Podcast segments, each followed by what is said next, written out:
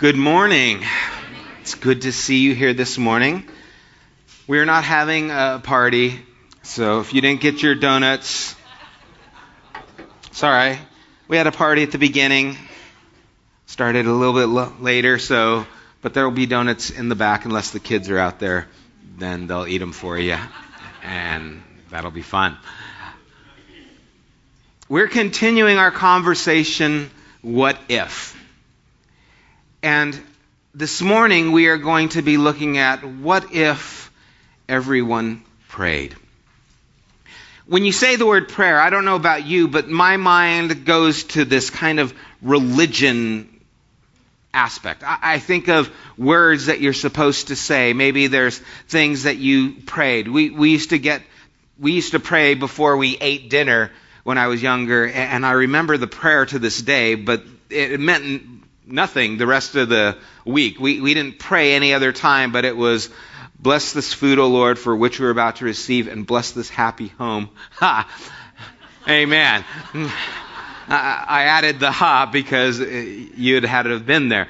Uh, and so there was these prayers that were just part of our routine, or maybe, you know, you would pray the Our Father, or, you know, forgive us sinners now the hour of our death. I don't remember the whole thing, but there are certain prayers that maybe you go through a rosary or you repeat, and this is your idea of prayer. It's words that you say to God. But I want us to look at things a little differently. See, we actually believe that when we pray, God hears us.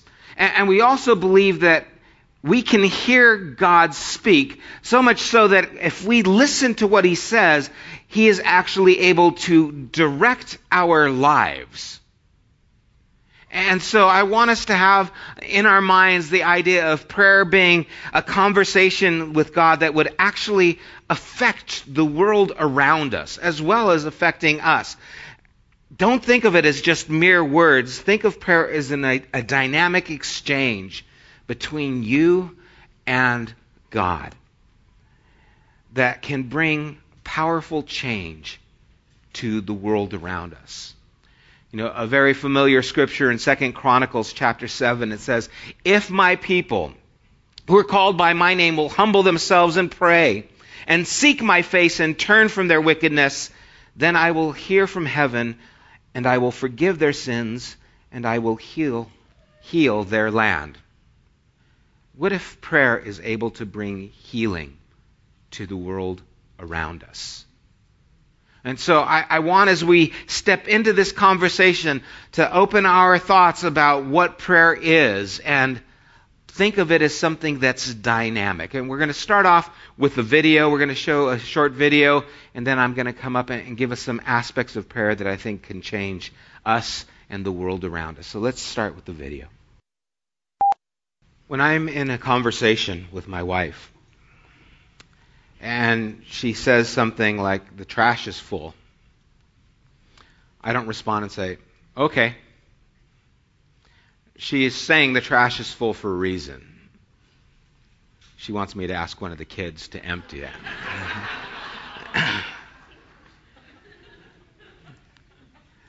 There's purpose in the conversation. There's direction in the conversation. The, the, conversation isn't just out there, and yet I think many times for us, prayer is something that we just leave out there and, and don't see it in that dynamic sense. We don't see it as a conversation, and, and even just thinking about the way we pray at times.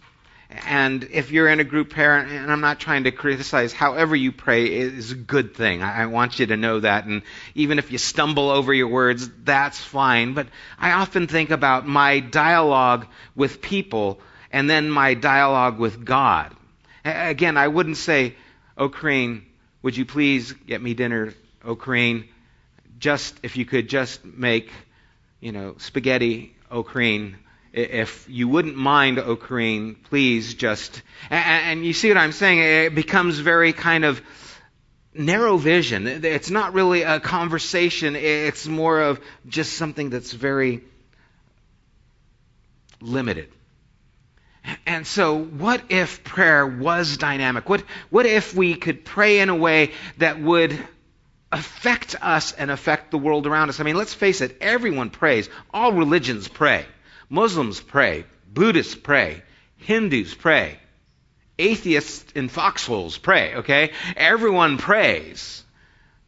It's not about praying, it's about connecting to the living God and allowing His voice to influence our lives and then our voice actually influence what happens around us. And, and, so I want to look at four different aspects of prayer and four things that we can maybe take from these areas in Scripture and apply to ourselves and, and what prayer looks like. And so first turn to Luke chapter 23, or it's going to be on the screen. I'll read it to you because we're going to try and go through these things pretty quick for time's sake. Jesus is on the cross, and it says that two other men, both criminals, were also led out with him to be executed. When they came to the place called the skull, they crucified him there along with the criminals, one on his right, the other on his left. Jesus said, Father, forgive them, for they do not know what they are doing. And they divided up his clothes by casting lots. This first area of prayer is probably one that is the most important for some of you, and that's the area of forgiveness. Some of you are in a place where there is resentment, there is bitterness that is consuming your life. And what you need to pray is, Father, forgive them. Now, this kind of prayer is, is not truthfully what I would pray if I was in Jesus' situation. How about you? If I was there on the cross and they were crucifying me, I don't think I would say, Father, forgive them. I would think, Father, smite them. Whatever smiting is, do it. Do it now. Or, or, or, Father, get me down from here and I'll take care of things. Or, I remember you I remember faces, and I'm going to be back in three days. Okay? Just want you to know. That, that's my posture. My posture isn't, Father, forgive them. And I know this area of forgiveness is something we struggle with. Well, why should I forgive them? They haven't asked to be forgiven. Do I have to forgive if they haven't asked to be forgiven? Don't they have to ask me to forgive them so that I can then choose to forgive them? Otherwise, why should I forgive them if they haven't asked to be forgiven? But you see, he says, Father, another God, I want you to forgive them. It has nothing to do with accepting what they've done. What they've done could be still horrific and still deserve even judgment at that time, but God, I want you to not hold this against them. You see, there's a posture of the heart, and for me, that is a difficult thing, but here's the thing. A lot of people think, well, I can't follow Christ because I just can't forgive them. Well, maybe what you need to think about is maybe you need to come to Christ so that you can forgive them. But what if everyone here forgave those who has wronged them? What if none of us here harbored bitterness? That spouse who left you, that parent who abandoned you, those people who hurt you or hurt your children. What if that did not consume and eat at you? What if you were free from that burden? How would it change the dynamic of our community? How would it change the dynamic of my life? How much energy do I put into that hurt, that pain, how much strength does that draw away from me? Instead of living a life that would be full, I am imprisoned by this pain. And so, for many of us, what needs to take place is we need to pray, Father, forgive them. Now, in my mind, they knew what they were doing. Didn't it seem like that? They knew what they were doing. But they had no idea how dark that deed actually was. They had no concept, the depth of what they were doing. And really, that is the reality of everything around us. The, the fact that everything we do, we give an account to the God who is alive and who will judge the quick and the dead. Most people do not know that. And if we know that, God forgive them, they really don't know what they're doing. And so this first area of forgiveness is a difficult one, but I think it's a necessary one. Because this area of forgiveness frees us. And for some of you here, this is the most important thing you will hear from this aspect of pray. Maybe you just need to pray, God, forgive them. God, help me to trust you for forgiveness. God, give me the ability to ask you to forgive them. And give me wisdom how to move forward with my life so that it's not bound by this bitterness. And since we are created for conversation and communion with God, that actually should affect the way we live our lives. And, and so this conversation should affect how we move forward. And, and it should not only affect our lives, it should affect the lives around us. But what if everyone prayed for God to forgive their enemies and were no longer entrapped by bitterness? Now, I want to look at another passage because not only is God speaking to us, but He is speaking and affecting the outcome around us. And this is one of my favorite passages. I've read it uh, a, bunch of times. Second Chronicles chapter 6, verses 32 to 33. Solomon is praying, dedicating the temple. If there was ever a time where your prayers could be just very focused on the event, this would be one of those times. This is a monumental event happening in the Jewish history. The temple They've been traveling in tents this whole time, the tabernacle, and now we have a place of substance, a, a, a, place that is our own home. This is where you've promised us, and now we are going to set up the temple that you've allowed us to have. And so it's a big deal in Solomon's prayer. In verse 32, he says, As for the foreigner, this is the stranger who does not belong to your people Israel, but has come from a distant land because of your great name and your mighty hand and your outstretched arm, when they come and pray toward this temple, then hear from heaven, your dwelling place. Do whatever the foreigner asks of you, so that all the people of the earth may know your name and fear you, as do your own people Israel, and may know that this house I have built bears your name. Let me ask you, when is the last time you prayed that God would answer the prayer of someone who does not know Jesus?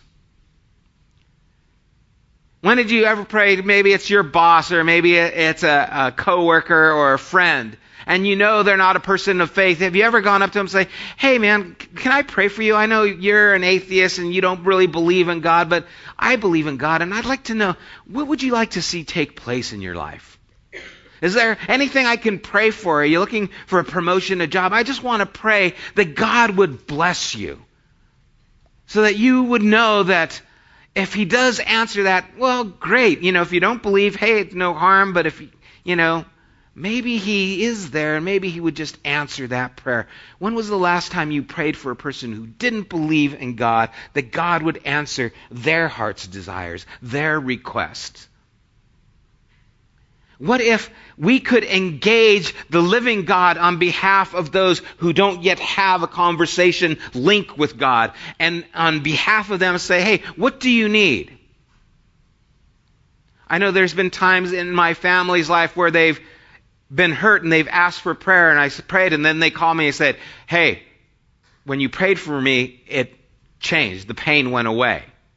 And I'm like, sweet. Yeah, that's what God does. And what that does is let them know that there is a God in heaven who answers prayer. You see, this isn't just I'm speaking out words. No, I, am connecting to the author of life, the, the one who has created all things. We are in touch with the living God. And so, what do those who are outside of faith need? And are you praying for them so that God will show up in their life? What if everyone prayed that God would do amazing things to those who don't yet know Christ? Would do amazing things in their lives, and they would be able to attribute those things to the fact that you prayed and God answered. What if we prayed in this way? I was supposed to change that, sorry. Turn to Acts chapter 4, verse 23. This, this next avenue of prayer is rather difficult, or it can be.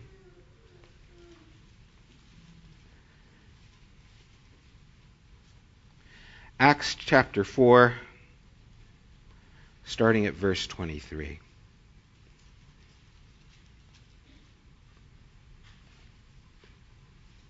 And to give a little backdrop, things aren't going well.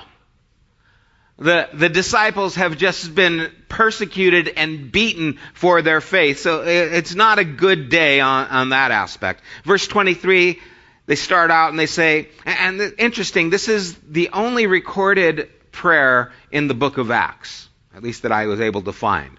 There, there's talk of them gathering to pray, but this is the only recorded prayer that takes place in the book of Acts. In verse 23, it says, On their release, Peter and John went back to their own people and reported all that the chief priests and the elders had said to them. When they heard this, they raised their voices together and prayed to God. Sovereign Lord, they said. You made the heavens and the earth and the sea and everything in them. You spoke by the Holy Spirit through the mouth of your servant, our father David. Why do the nations rage and the people plot in vain? The kings of the earth rise up and the rulers band together against the Lord and against his anointed one. Indeed, Herod and Pontius Pilate met together with the Gentiles and the people of Israel in this city to conspire against your holy servant Jesus, whom you anointed.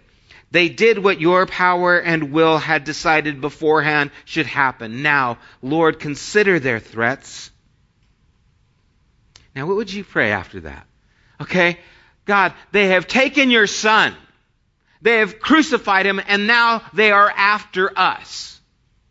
Now, you are the God who is in control of all these things. This has happened to us. Now, Lord, consider their threats. And then what would you say? What would your prayer be? Consider their threats and get them kicked out of office. Bring in a new government control. Help them get dysentery and leave us alone. Or move us to Antioch where we can talk about them from a safe distance. Stop them Smite them. That's where my mind goes. Smite them again. Whatever smiting is, do that. Stop them. But listen to what their prayer is. Their prayer is, and enable your servants to speak your word with great boldness. Instead of praying, stop this, take us out of this circumstance, their prayer is, Lord, enable us to speak with great boldness. Their desire was that the truth that they knew would be proclaimed, that it wouldn't be hindered, that there was something more important than their comfort that was taking place. There was something of more value. And so, in the midst of persecution, their request to God was, God, let us be bold. And then it goes on, it says, and stretch out your hand to heal and perform signs and wonders through the name of your holy servant Jesus. You know, a lot of people wonder, well, why aren't there signs and wonders? I want God to do the miraculous. I want to see the signs and wonders that would take place. And, you know, we want God to perform things that are miraculous so that we can follow Him and be courageous. God, do something, and I'm with you. You know, you bring the, the plagues down on Egypt and we'll stand behind Moses and say, yeah, that's our God. But here, what is taking place is their prayer is for boldness. We see that there's first courage and then God does something. You see, God looks for people of courage and then affirms their lives by the miraculous, not the other way around.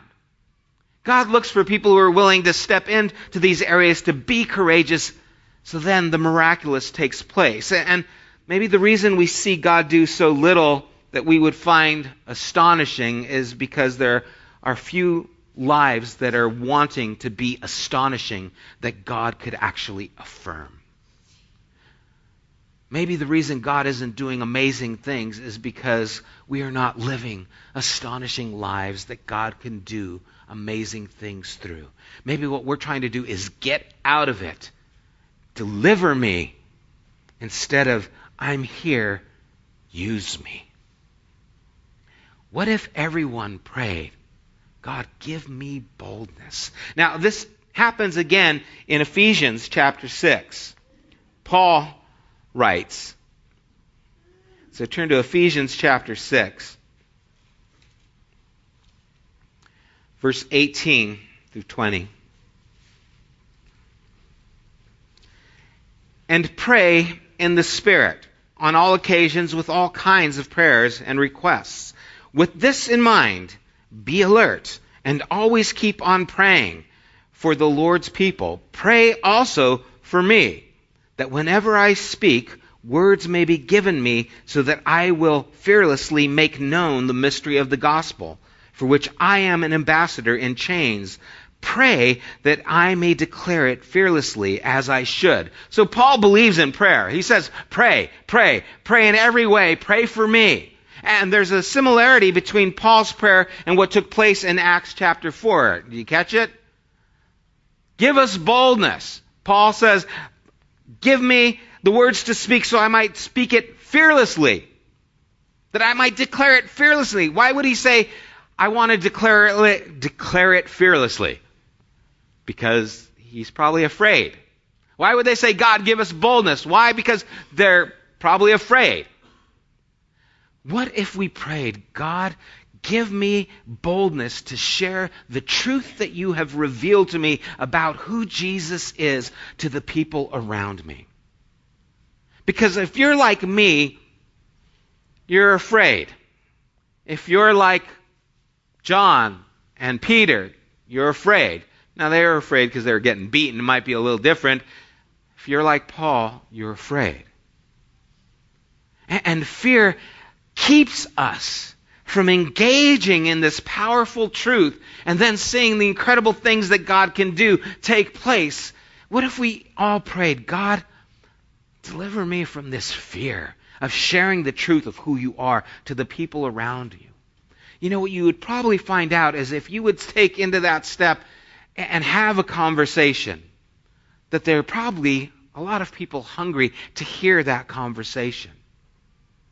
But we're just afraid to step into it. And maybe the problem is that the people who aren't afraid are the people who are so dogmatic and so arrogant and so just boisterous and in your face that that's the only conversation that's being heard because those who have this dynamic relationship with God that is loving and, and gentle and like Jesus just are afraid to speak.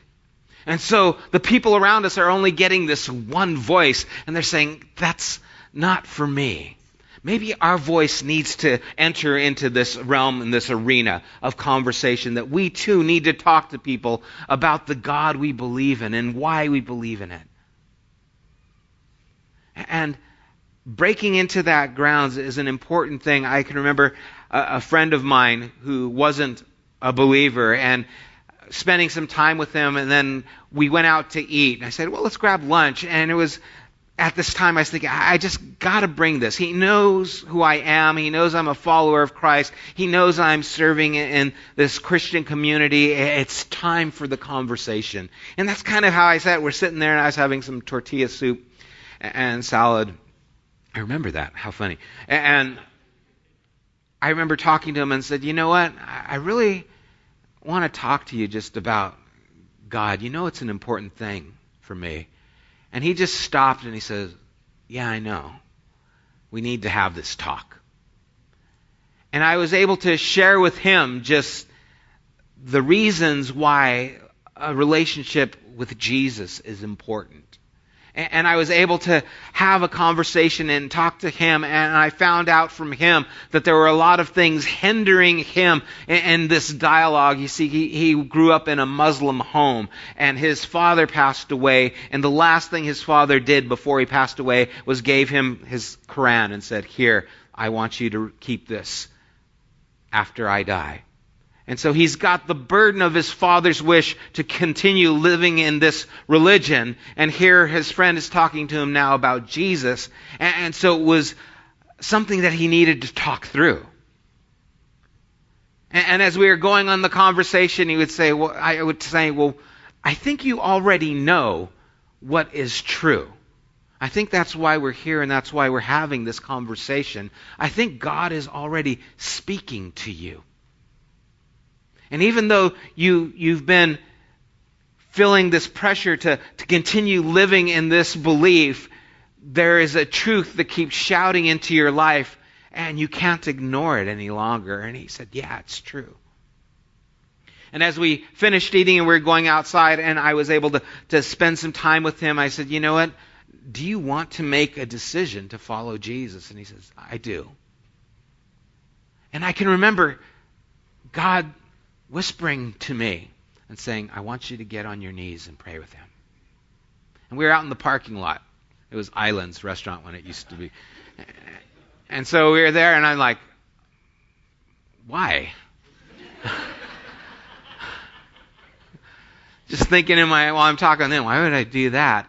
And I had this impression because if you do not make this moment monumental, it will disappear in his heart. And so I said, if you'd like to, would you kneel with me here and pray? And he goes, yeah, and he kneeled. I was like, oh, shoot, now, now I got to. and there we were in the parking lot on our knees, and he prayed to receive Christ. I was afraid to get on my knees. I was afraid to have this conversation. I was afraid I would lose a friend. What if we prayed for boldness, not to be silent? But to allow the, the truth of our faith to permeate our conversations with those around us? What if we prayed that God would indeed give us boldness? There's one last passage I want to turn to, and that's in Acts chapter 10. Acts 10, starting verse 1. At Caesarea, there was a man named Cornelius, a centurion in what was known as the Italian regiment. Okay, this is the enemy to the Jewish people. He's a part of the Italian regiment, those who are oppressing the Hebrew people. He and all his family were devout and God fearing. He gave generously to those in need and prayed to God regularly. One day at about three in the afternoon, he had a vision. He distinctly saw an angel of God who came to him and said, Cornelius. And Cornelius stared at him in fear. What is it, Lord? he said. The angel answered, Your prayers and gifts to the poor have come up as a memorial offering before God. Now send men to Joppa to bring back a man named Simon who is called Peter. He is staying with Simon the tanner, whose house is by the sea. When the angel who spoke to him had gone, Cornelius called two of his servants and a devout soldier who was one of his attendants. He told them everything that had happened and sent them to Joppa. And so here's this centurion, this Italian guard. And this guy is seeking after God. He's doing the things that he knows to be good. And God sees him and says, you know what? What you've done has come up as a memorial. And it freaks him out because now God answers him. Usually he prays, he does things, but now God actually shows up and he's afraid. And God says, I want you to send some guys over to a man whose name is Simon, who's called Peter. He's living with another guy named Simon, who's not called Peter, who's actually called Simon. I don't know why they do that, but anyway, he's over there. I want you to go call for him and bring him back to your house. Now I'm going to go through the next passage kind of with you guys so that you have just understanding. Peter at this time is staying at Simon's house, the real Simon, and as he's there up on top of the roof, he has this vision. And God brings this sheet out with all kinds of food that is unclean. It is not kosher. Probably seafood. Probably like some shrimp scampi or something like that. It's there. And Peter, the, the voice says to Peter, kill and eat. And Peter says, no, no, I, I, know your rules, God. I have never eaten anything unclean. And the voice says again, kill and eat. He goes, no, uh, not so. this is a test. You're testing me to see if I'll compromise. I'm not going to compromise. I've never eaten anything unclean. And then again, the voice says, kill and eat. And when Peter says, no, I've not eaten anything unclean, the voice says, don't you dare call unclean what I have cleansed. And this is an illustration of what is going to be happening. God is giving him a preview of what is going to be taking place. God is letting him know that Italian food is good. No, he's, he's letting him know that there is a man, an Italian, a centurion, who is going to be coming to your house. And I want you to go with him. I want you to receive him. You see, in your heart, you don't have room for this Gentile, but there's room in my heart. You see, in your heart, you don't care about Cornelius, but I care about Cornelius. You are not concerned with Cornelius, but I care about Cornelius, and I want you to go to him. And so Peter goes. And there in Cornelius' house, he has all his servants and all the people waiting. And he says, Okay, God told us that you were going to come. And whatever you say, it's done. We are in. Maybe there are some of you here this morning, and the prayer you need to pray is God, show me the truth and reveal yourself to me. And if you do, I'm in. Make yourself known to me, and I will follow you. Maybe that's where you're at now. And your prayer needs to be God, reveal yourself to me so that I can become one of your followers. And so we can't have a, a time called What If Everyone Prayed and not have a time where we all pray. And we, we've kind of looked at four different topics. We, have talked about these areas, and, and what I want to do is take some time that as we talk about these things, if these areas are going to apply to you, I want you to stand and, and acknowledge that this is an area where you want to pray in. And then at the end, I will lead us in a prayer together. And so maybe you're here this morning and the prayer that you need to engage in is forgiveness. You, you need ask, Father, forgive them. And if that's your area, stand up. If, if forgiveness is something that is on your heart where you need to forgive the people who have wronged you and it is holding you captive, then stand up because we're going to be praying about that. And maybe the area of prayer that's resonating with you is that you need to pray for those people around you, your friends who, who don't know Christ, and you need to pray God's blessing on them, that God would answer their prayers, that God would bless them so that they would see that there is a God in heaven who hears and answers prayer. And maybe that's where you need to engage and be a person of prayer. And if that resonates with you, would you stand up in that aspect? And maybe what you need to do is pray that God would give you boldness. Maybe you are afraid. That you know the truth and it is dear to your heart, but you are just scared to death to talk to some people about it. And you don't know how to go about this conversation. And what you need to do is say, God, give me boldness that the truth would not be chained. May I be your vehicle Lord, not my will, but your will be done.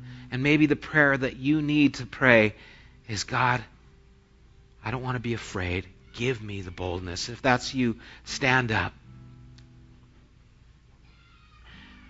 And maybe you're a person who's yet to come to Christ, and your need is, Lord, reveal yourself to me so that I can follow you. If you will show yourself to me, make yourself known, then I will, like Cornelius, be all in. And if that's you, stand up and we can close in prayer. Father, we are standing here because we believe in the power of prayer. We believe in the dynamic relationship that we have with you, that the God who raised Jesus from the dead has made us alive as well and is speaking to us. And Father, for those who are captured by hurt and pain and bitterness, and Lord, are praying that you now forgive those who have hurt them. Lord, I pray that the burden be lifted off of their shoulder and that weight no longer hold them down in living lives that are free from those burdens, free from that pain, free from that hurt, free from that wanting to get even, free from that it's just not fair, and entrust them to you and ask God you would forgive them and Lord, we come to you because we need you to be able to forgive them. And Lord, some of us are standing because there are people around us who do not know you, and we have neglected praying for them.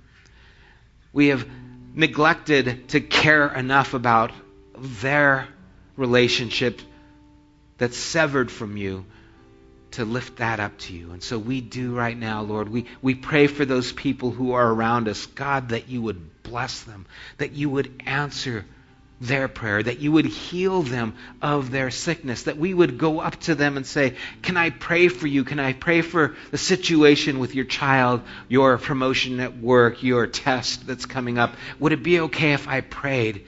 Because I believe in a God who answers prayer, and I want him to answer your prayer. And Lord, some of us are just afraid. Lord, we don't know what to say. We're not good with words. And it is stopping us from sharing the truth that you have revealed to us. And we don't want to be bound by that fear, God. We don't want to live without being bold. And God, Maybe if we would live lives of strong character and intention, maybe if we lived astonishing lives, that you would be able to affirm those lives with astonishing things. And so we step into that now, Lord. Give us boldness. And Lord, for those who have stood and say, Lord, I want you to make yourself known, God, you are already speaking to their hearts. And I pray, Lord, that the reality of your Son Jesus would fall upon them and would comfort them and surround them. That it would be a rain of love that would pour over them. And they would not be able to resist the God who cares so much, so deeply, and so personally. Lord, what if we prayed? What would happen in our community if we would step into this conversation with you? Lord, we want to know, and we do ask these things now. In your name, Jesus. Amen. God bless you guys. Enjoy each other's company. Stick around and talk. And if you need prayer, if you would like prayer, um, I'll be in the back, and there'll be some other people. Beth will be back there. Mary's back there. And so if you need prayer, please come back and see us. Uh, we'd love to pray with you guys uh, and continue this conversation. God bless you guys.